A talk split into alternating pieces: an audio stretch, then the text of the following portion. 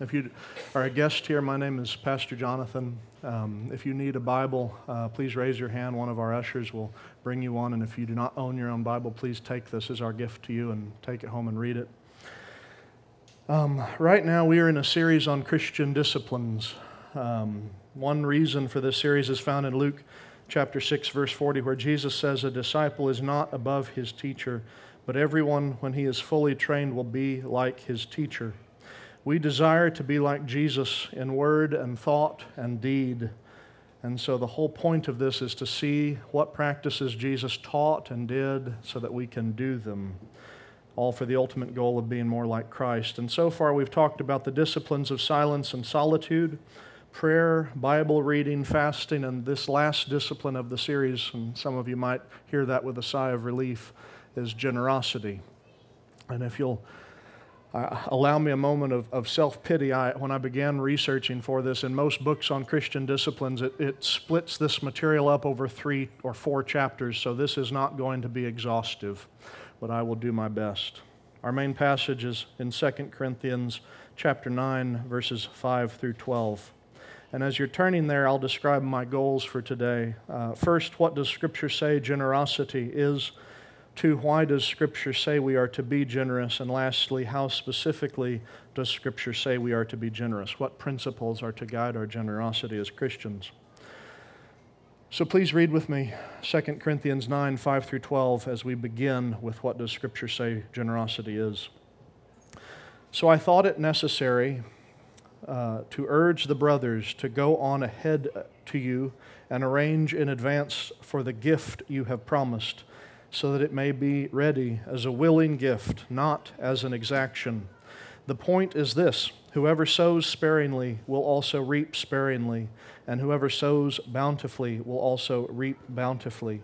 Each one must give as he has decided in his heart, not reluctantly or under compulsion, for God loves a cheerful giver, and God is able to make all grace abound to you so that having all sufficiency in all things at all times you may abound in every good work.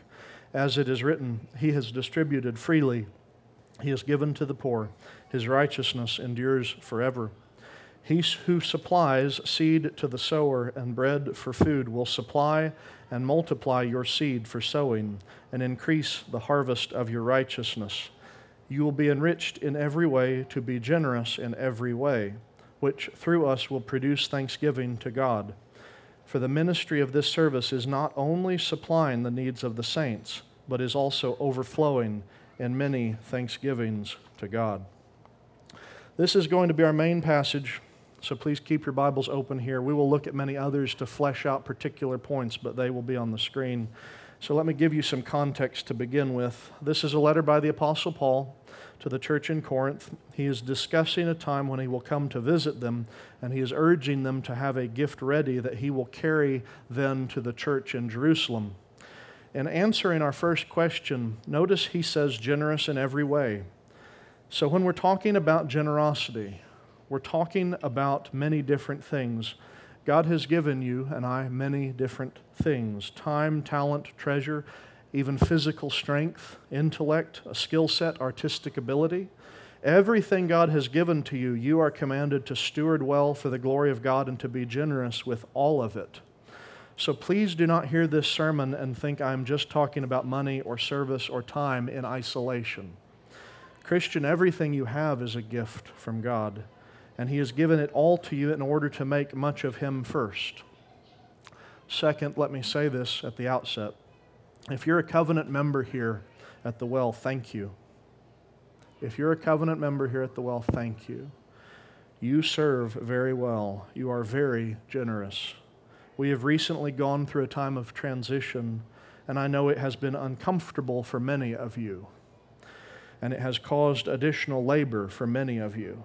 But I want to encourage you by the words of this passage whoever sows sparingly will also reap sparingly and whoever sows bountifully will also reap bountifully. God's people are being multiplied, His kingdom is advancing, families and marriages are being saved, and lives transformed by hearing the good news of the gospel. Minds that were set on death are now being transformed to pursue life. That is the bountiful harvest that we should desire when we sow generously with our time, talent, and treasure. A harvest of glory to God and the advancement of His kingdom. And it is happening. So if you are a covenant member here, your generosity in time, talent, and treasure, some of you for years is being felt. And we are seeing a return on your work. And if you're not a covenant member here, or this is perhaps your first time visiting, um, everything you see is set up by volunteers. You can hear um, the, the teachers in the children's area are volunteers. The fact that these chairs are set up in nice rows for you, it's all volunteers. Um, and I thank God often for that generosity. So thank you. This is how the church is intended to work. Read verse 11 again. You will be enriched in every way to be generous in every way, which through us, the church, will produce thanksgiving to God. It has. When we are generous, when we steward well the time, talent, and treasure God gives us, it creates an opportunity for that to be turned back to praise to God. So if you're a covenant member here or a volunteer here, again, let me say thank you again. I praise God for you and the many ways that you have been generous. And I say that at the outset because this sermon is going to be through go through many reasons that many professing Christians are, choose not to be generous with time, talent, or treasure, or how they do so for wrong motivations. And if you're one of those who is regularly who regularly is generous in these ways, I want you to hear primarily from me today thanksgiving and an encouragement to persevere. And also, let me say this if you are here and do not give generously, let me ask you just simply do you believe this passage? And that's not a complex point. It is a simple statement that one who sows sparingly will reap sparingly in spiritual matters. If you are one who sows sparingly, you must ask yourself why and examine what is it your trust is in. Is it in hoarded time, talent, or treasures? And if so, spend time just examining. If so, please repent. There's a better way. Okay, what does this passage say about the why we are to be generous? The primary reason we are to be generous is that it brings glory to God. If you've spent any time studying Scripture, you will see that the primary reason for anything that we do in life is to bring glory to God. Read again with me in verses 11 and 12. You will be enriched in every way to be generous in every way, which through us will produce thanksgiving to God. For the ministry of this service is not only supplying the needs of the saints, but is also overflowing in many thanksgivings to God. Please note, he does not discount the practical impact of the gift. It will supply the needs of the saints in Jerusalem. It will also sanctify, sanctify and mature the Corinthians who give. But he then goes on to say that the end goal that will come of it is the quote, overflowing in many thanksgivings to God. The end goal that Paul appeals to is that the gifts will produce thanksgiving to God from those who receive the practical benefit. It would bring glory to God. How? In two ways. First, when we are generous in such a way that benefits others, it produces praise to God from those who receive that benefit. But second, when we give or sacrifice our time or talent, we're giving up something that we could have used for our own account. It's like reserving grain from future planting that you for future planting that you could have otherwise eaten. You're giving up a current benefit, a current strength, a current resource for hope in future growth. You are proclaiming something by giving it up. You are proclaiming that your trust and your hope is not in hoarded time, talent, or riches. When we are generous, we are proclaiming that God is our source of security, not our strength, not our intellect, not our talents, not our wealth, not our time. And that's the second way that God is glorified through generosity. You are proclaiming that your trust ultimately is in God. And that proclamation is one that makes much of God and makes much of His provision and His grace. So, why are we to be generous? We are to be generous to bring glory to God and advance His kingdom. So, let me pause there because having made that point, I want to I want to speak to this. This is a series on disciplines, normal Christian routine disciplines. So what I don't want to happen is for me to have just proved a doctrinal point that you find interesting. The point is important because if your cheerful generosity is motivated primarily for the glory of God, it will be long lasting. If, it is, if that's what your cheerful giving is rooted in, it will impact how you do it day in and day out, and it will persevere.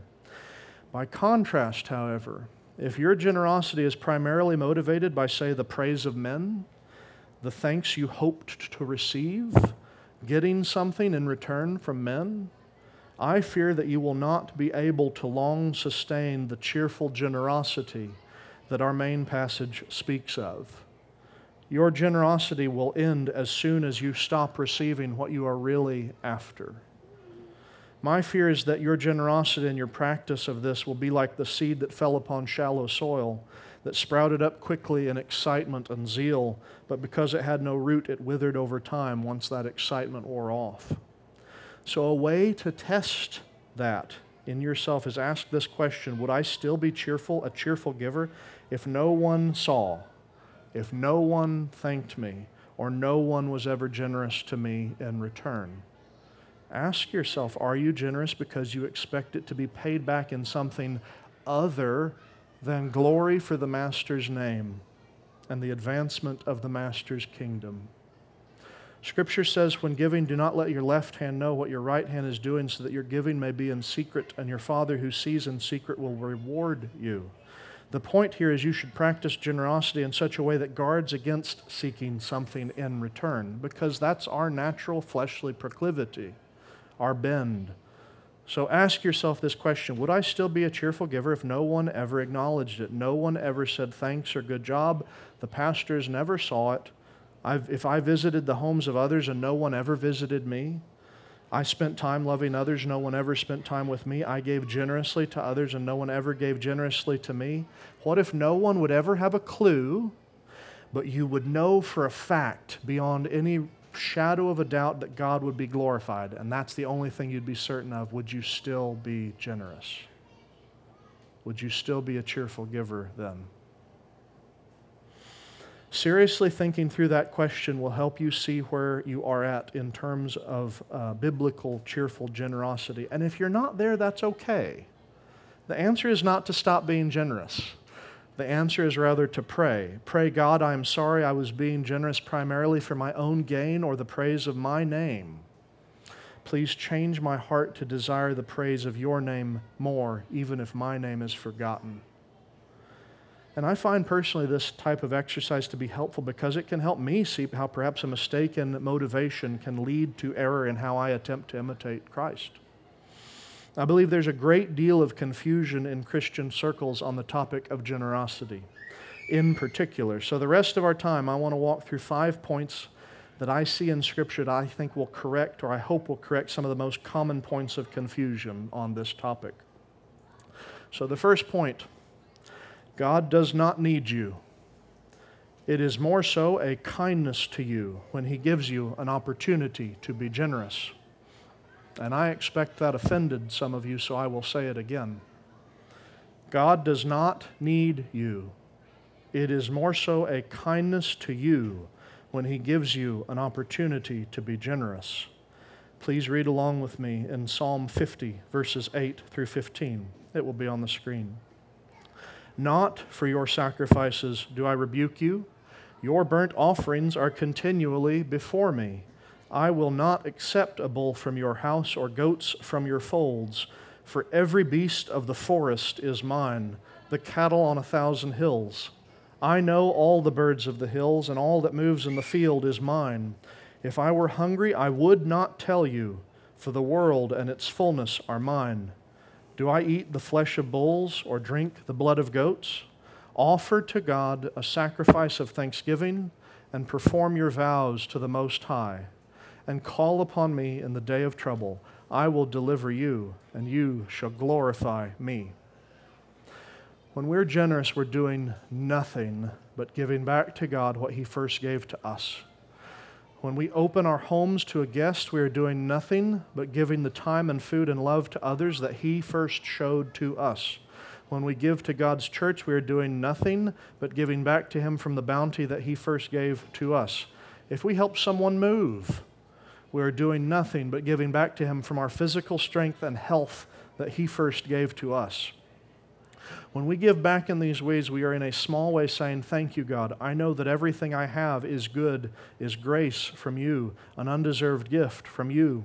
I will show my thanksgiving to you by sacrificing it in part in service to your mission and in care for other people, that your name might be made more widely known.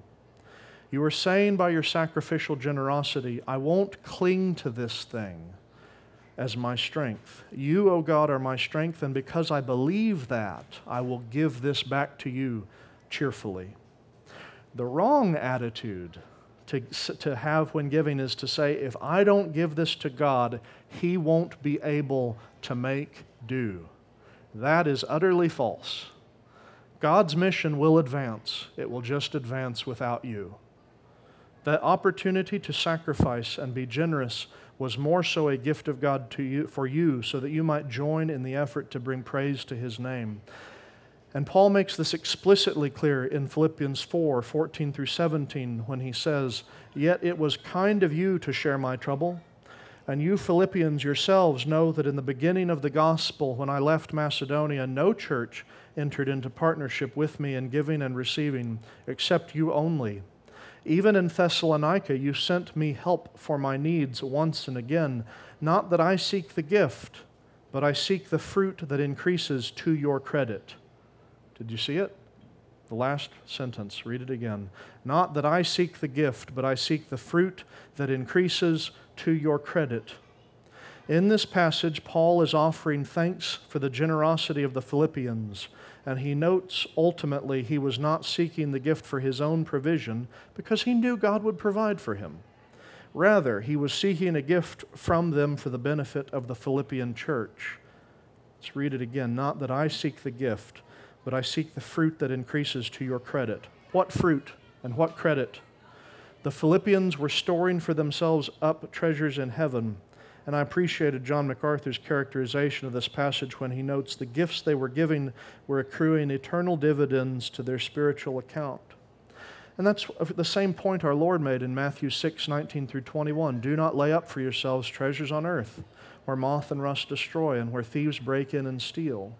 But lay up for yourselves treasures in heaven, where neither moth nor rust destroy, and where thieves do not break in and steal. For where your treasure is, there your heart will be also. So, again, when we have an opportunity to be generous, even being presented with that opportunity is grace from God. So, let me give an illustration, a more down to earth illustration that might illustrate this, help us with this point.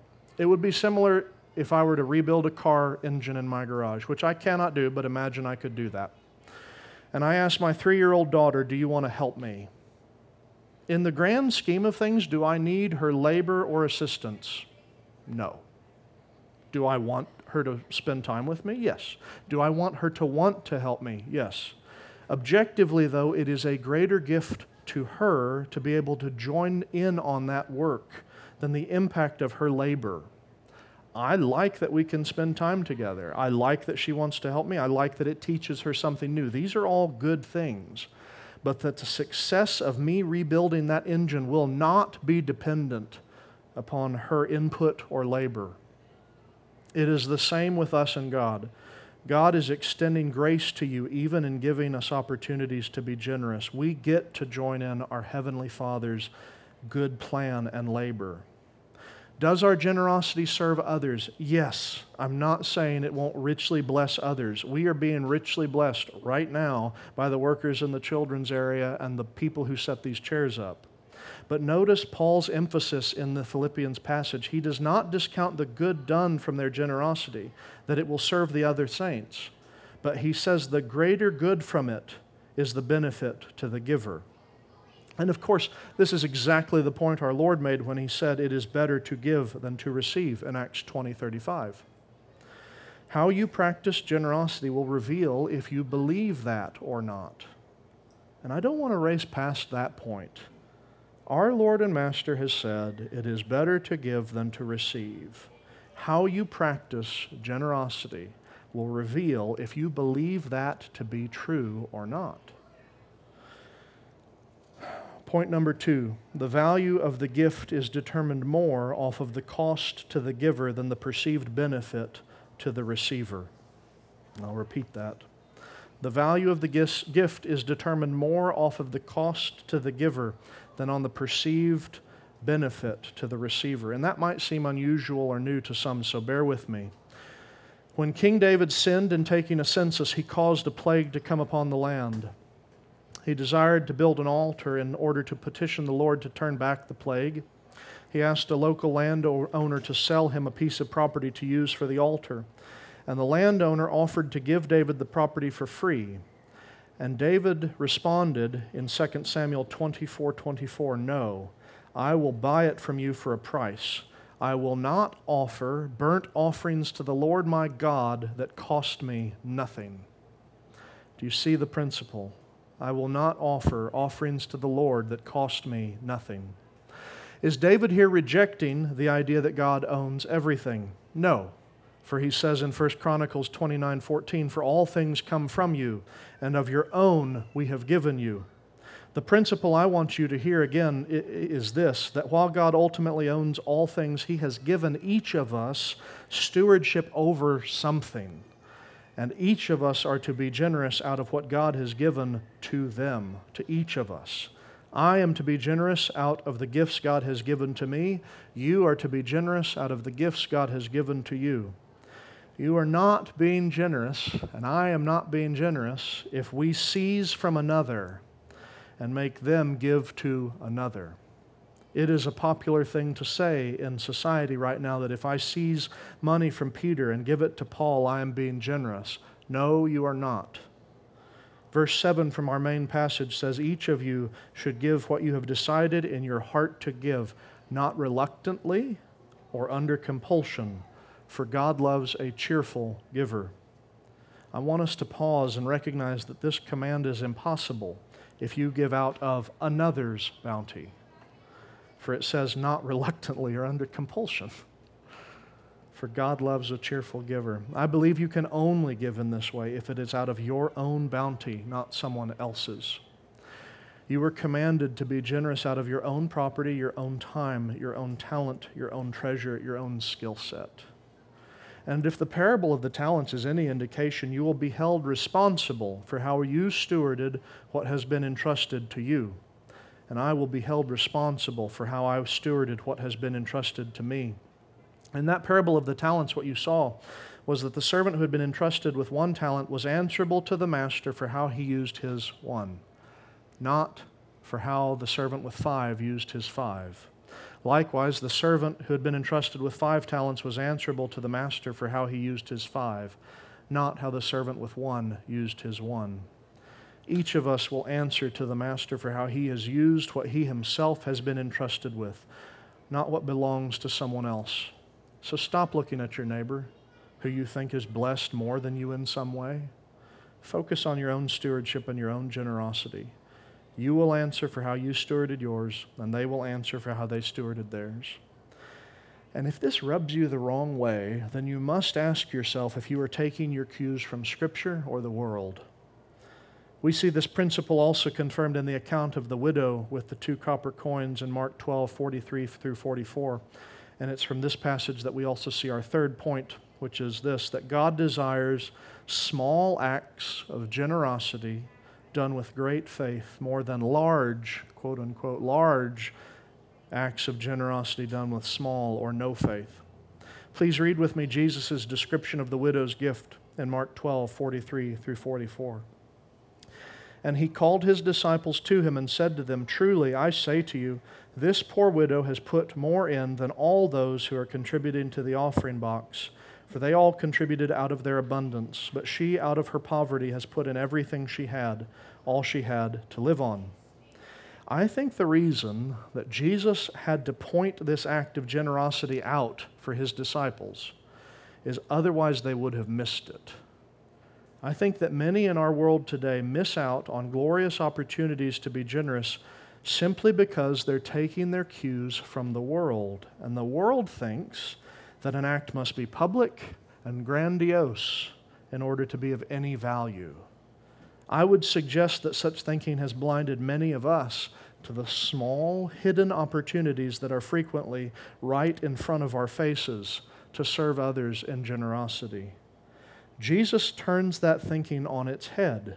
He would say, small acts done in faith are far more valuable than large and grandiose acts of generosity made without any faith. And I think Scripture would encourage us not to neglect what we might initially see as small. And from this, I would, I would, to this point, I would point to the young man who Jesus asked to give up his five loaves and two fish. We know how that account ended because we have the benefit of hindsight. We know that Jesus took that small thing and fed thousands, but that young man didn't know. When he, he did not know when a stranger asked for his lunch what God would do with it. All he knew was that he was being asked to give up his lunch that day, a relatively small act of obedience to God. But he didn't know God would use it to a much larger act beforehand. And you don't either. You don't know what God will do with a small act.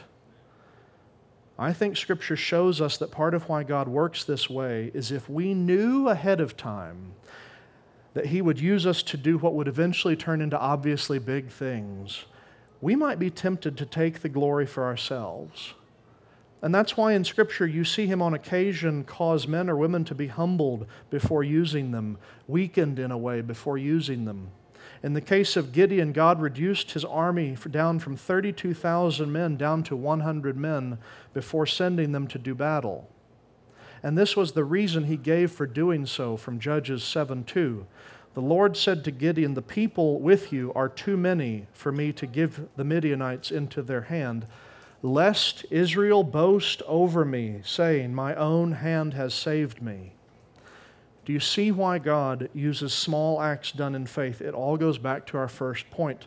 The primary point of our lives and all that we do is to bring God glory. And so when you are looking for opportunities to be generous, it will be far more likely that God will give you opportunities which you perceive to be small. He will do this because when He uses your small act to large effect, He receives all the glory. Therefore, please don't miss them.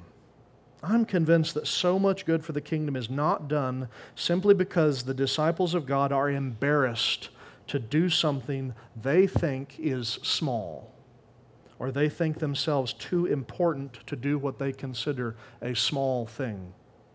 I've known men who desire to build huge ministries. They want to plant a new church every six months but they won't disciple, spend time to disciple the one young man who God has put in their path at work or in their own community group because they think that is too small. One person is not worth their time. They want to plant a church, but they won't lead their own wife and kids in prayer or a Bible study. Brothers, we're not to think like the world does. The world will not be generous unless it is public and grandiose, but we serve a master who has said, Make your gift in secret, and who left the 99 sheep to chase the one. Ours is the master who said in Matthew 25 23, Well done, good and faithful servant. You have been faithful over a little. You have been faithful over a little. I will set you over much. Enter into the joy of your master. I beg you, do not miss opportunities to be generous or serve simply because you think yourself too important for such a small task. Seek to be faithful with the little you have been given, and I promise that God will use your small act for incredible good. Something as simple as inviting someone to church or having them home for, to your house for dinner or fellowship can truly transform lives. It truly can. Principle four God desires obedience over sacrifice. In this principle, I want to direct your attention uh, to this, this fact that God desires your obedience over your generosity and sacrifices. And the trouble I think some people get into here is they use their generosity and service as an excuse to stop fighting sin and to stop obeying God. And I think we see this principle shown well in Saul in 1 Samuel chapter 15. In this passage, God had given Saul a command to de- completely destroy the Amalekites and their possessions. Saul went into battle, he won, and then he kept some of the loot for himself. When the prophet Samuel confronted him for his disobedience, Saul says, I only kept them so I could sacrifice them to God. And Samuel says to him in 1 Samuel 15 22, Has the Lord as great delight in burnt offerings and sacrifices as in obeying the voice of the Lord? Behold, to obey is better than sacrifice, and to listen than the fat of rams. The mistake Saul and some Christians can make here is thinking that God will, on balance, look more favorably on them by their sacrifice and generosity, and thus overlook their blatant sin. Don't make the same mistake.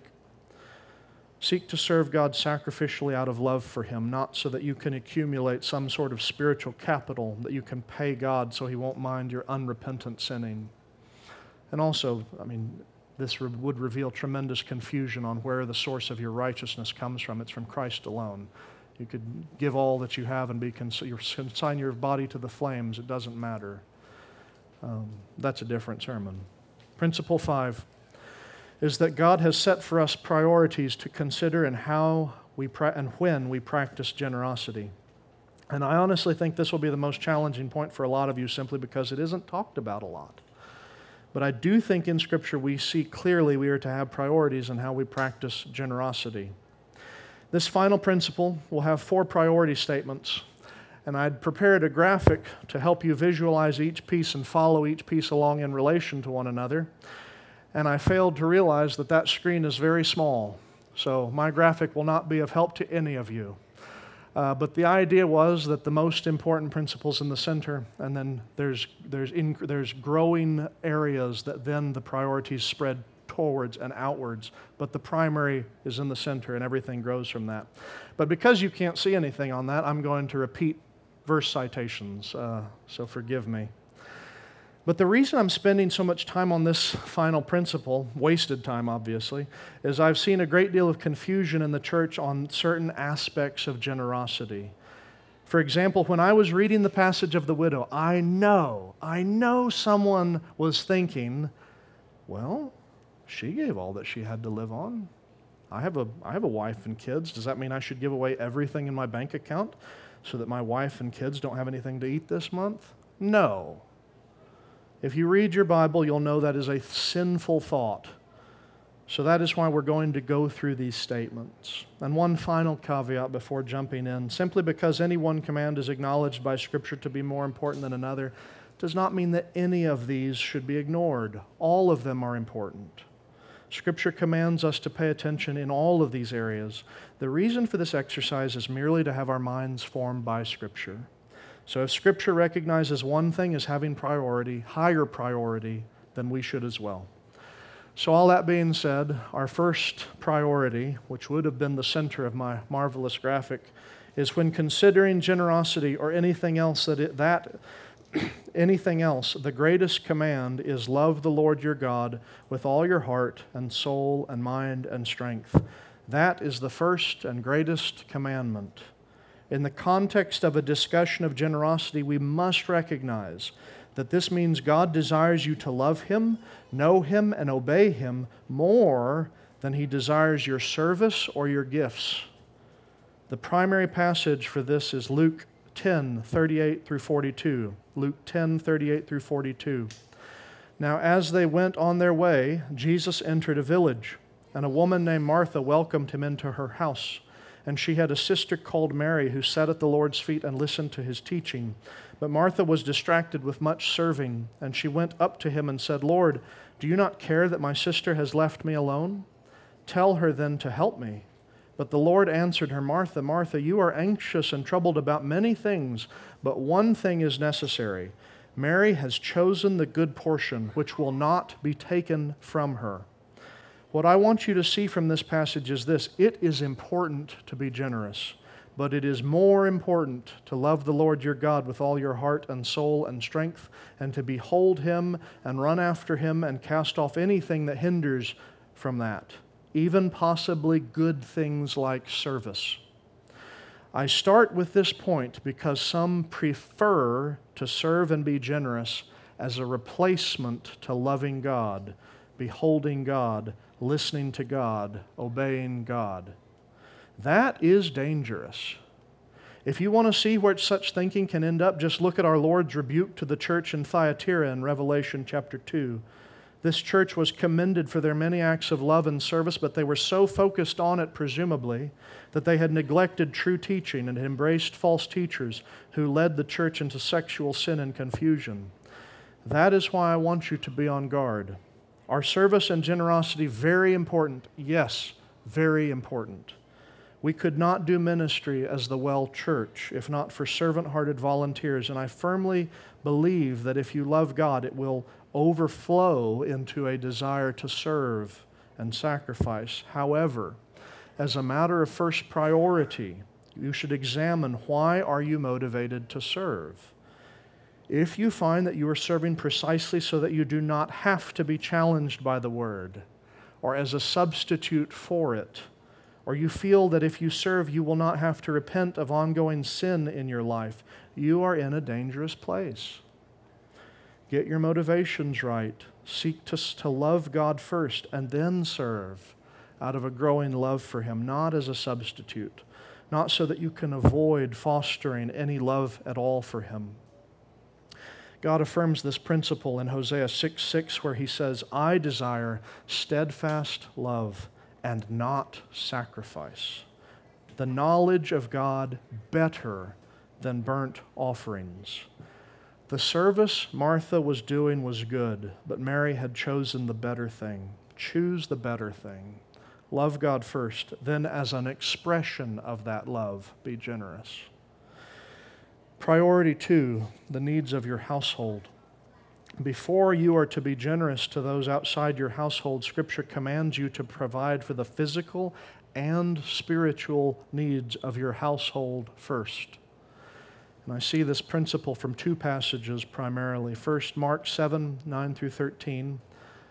Mark 7 9 through 13. It would have been on my lovely graphic, and maybe you could have seen it.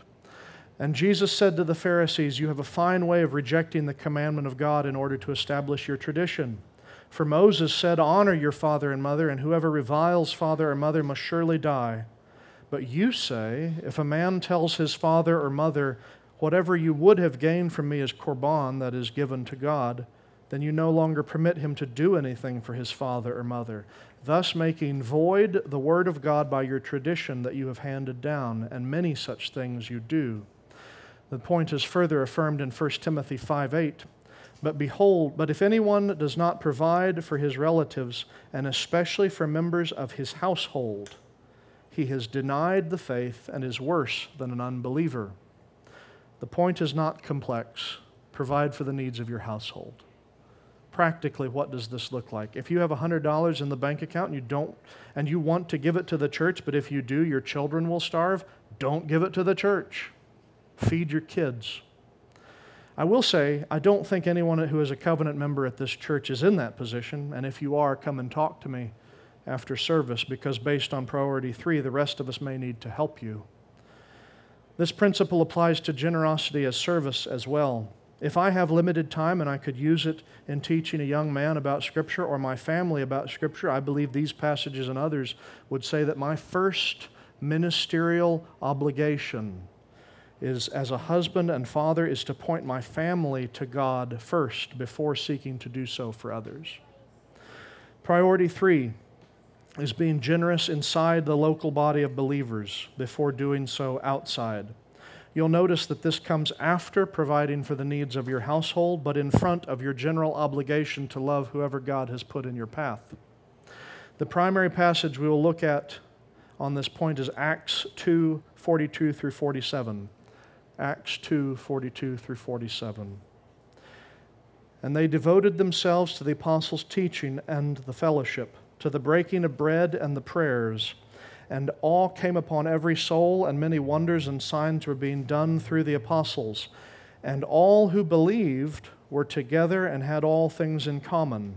And they were selling their possessions and belongings and distributing the proceeds to all as any had need and day by day, attending the temple together and breaking bread in their homes, they received their food with glad and generous hearts, praising God and having favor with all the people.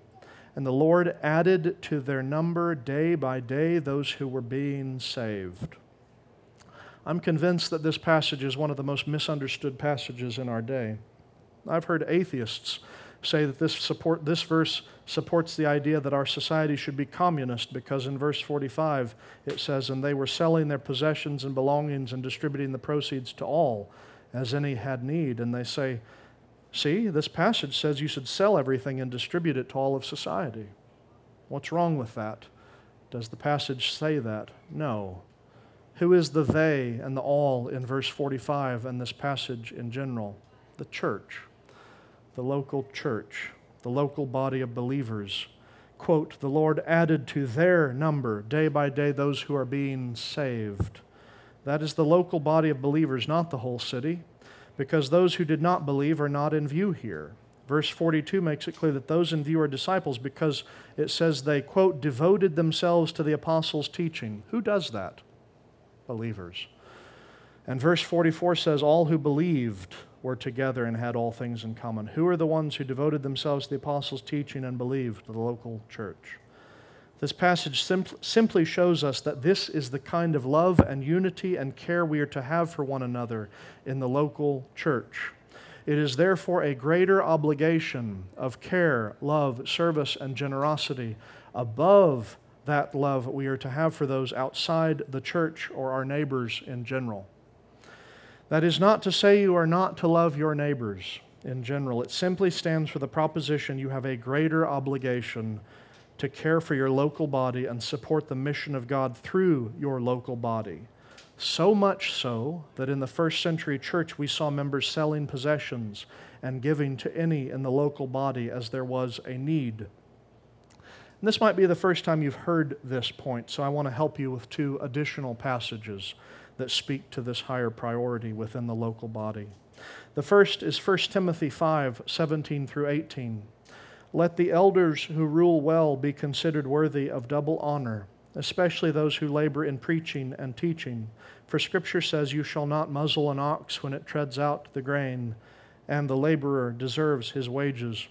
I feel freedom to point to this verse because I'm the lay elder. Therefore, I do not rely on the gifts given to the church for my wages. But if you attend the well and you benefit from the preaching and teaching of Pastor Al and Pastor Alex, Recognize that your generosity to the church is what supports them and their families. Have they not labored well? I think they have. When you compare the exhortation of this verse to the general passage to love your neighbor, doesn't it clearly indicate a greater priority here? Let the elders who rule well be considered worthy of double honor. Again, let me reiterate if you are one of the many members who gives generously to the church, then I have nothing but praise for God and thanksgiving to Him and to you for continuing to support my brothers in this regard because they do serve well, they do labor well. But if you are not practicing generosity in this regard, please would you examine why? Is it because you're prioritizing things wrongly? Regarding support for others in the local body, we see this point also emphasized in Matthew 10 40 through 42.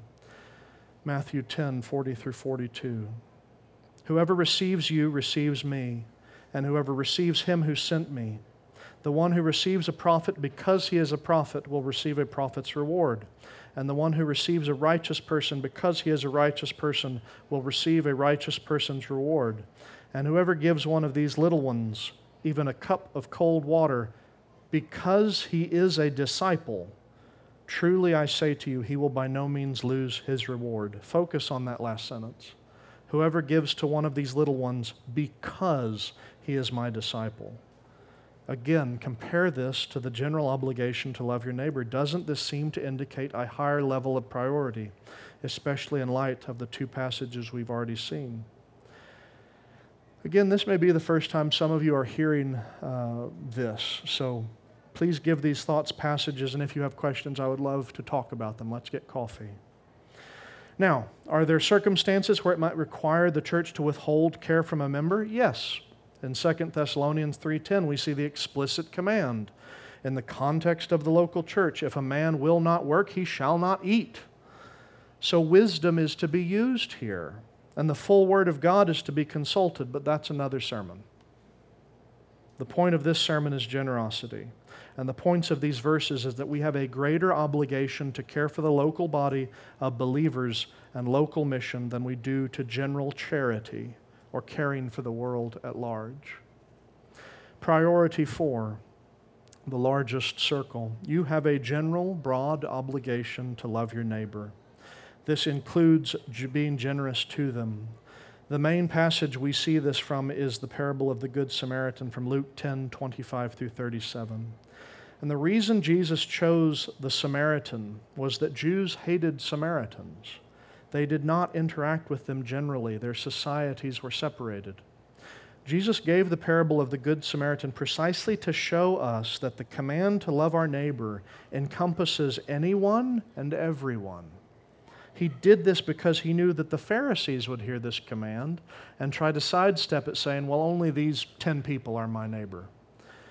This is a simple point that I won't spend a lot of time on. Is there someone in society that hates you? You're commanded to love that person.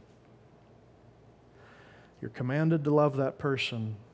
And if a circumstance arises where you can care for that person, then you are to not let their hatred towards you or any animosity you might feel towards them to prevent you from helping them. How do you do that? To answer that, we must once again return to the first priority because it empowers and informs the other. If you love the Lord your God with all your heart and soul and mind and strength, it will enable you to love and serve a person even if that person hates everything about you. How does all this look practically? I am a disciple of Christ, a husband, a father, a member of a local body of believers. That means I have several different responsibilities. What comes first? My first priority is always love God and be satisfied in Him each day. My second priority is to lead and care for my household. I'm the spiritual leader and head of my household, and I am commanded to care for my family's spiritual and physical needs. My third priority as a member of a local body is to care for God's people, and that includes you. I am to care for the physical and spiritual needs of God's people, and that is one of the reasons covenant membership is so important. Because I'm commanded to prioritize care for God's people and His mission, and how am I to do that? How am I to know who the local body is except for mechanisms like covenant membership? My fourth priority is everyone else God puts in my path. I'm commanded to love and care for the spiritual needs and physical needs of my neighbor, and that is everyone. That includes people who disagree with me or may even hate me. And the reason I think God has given us clear priorities in Scripture is He knows we are finite. We have limited time, limited talent, limited treasure, limited strength, and many times we are faced with having to prioritize care for one priority over another. And when that happens, it's actually an opportunity to proclaim, I get my direction and wisdom from the Word of God, or it is an opportunity to proclaim, I get my direction and wisdom from my feelings, the world, or my good intentions. Beloved, God knows you have limited strength and limited resources and limited time, He still commands you to be generous with it. Trust that His plan is best. That's what giving by faith means. That you're saying His, his ways are right and better than yours. As we end our time together, I want to conclude with four things to four different groups of people. First, to those being generous, thank you. If you're a covenant member here, it is likely that you've been incredibly generous with your time, talent, and treasure. So thank you. I praise God for that and thank Him for you and your faithfulness. Keep pressing on. Continue to run with endurance the race set before you, beholding Jesus, the author and perfecter of our faith. To the second group, perhaps you've never heard about what Scripture says regarding the discipline of generosity. If you have heard these passages and believe you aren't giving generously, sacrificially, cheerfully, then I would ask you to consider why not? What is preventing you from doing so? What are you proclaiming your strength and hope is in by not practicing cheerful generosity? And then I would challenge you to repent and start today. That's okay. We're all sinners saved by grace. Let's repent and start today. To the third group, perhaps you've been practicing generosity but doing so in a wrong way. Perhaps you've gotten your motivations wrong. You're giving out of a desire to make yourself righteous, or you desire to be seen and praised by others, or to give in order to receive generosity in turn. If you are in this group, repent. Ask for wisdom and help in being generous in a way that God's word commands, and not in a way that exalts your flesh, your tradition, or your own wisdom. Then the last group is those who don't know Jesus. You're here because a friend brought you or you just felt a random prompt to visit. If that is you, then you're not here by accident. To you, I would uh, simply say that the greatest command is love the Lord your God. So, what's the first command? Love God. And if you do not love, trust, and obey and follow Jesus, then you do not love God.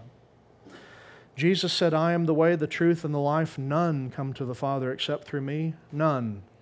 None come to the Father except through me. That is an exclusive claim. Your, your, your spirituality, your family's faith, your tradition or culture or well intentioned beliefs will not save you. Only knowing, loving, and trusting Jesus will. And if you do not know, love, and trust Jesus, then you are not part of God's family.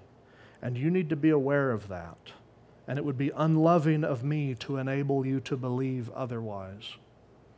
So, if you do not know, love, and trust Jesus, you are not part of God's family. But the great and hopeful news is that you can be. Submit to Jesus today. Begin to know, love, and trust Jesus today. Believe He is who He says He is, and follow Him after today.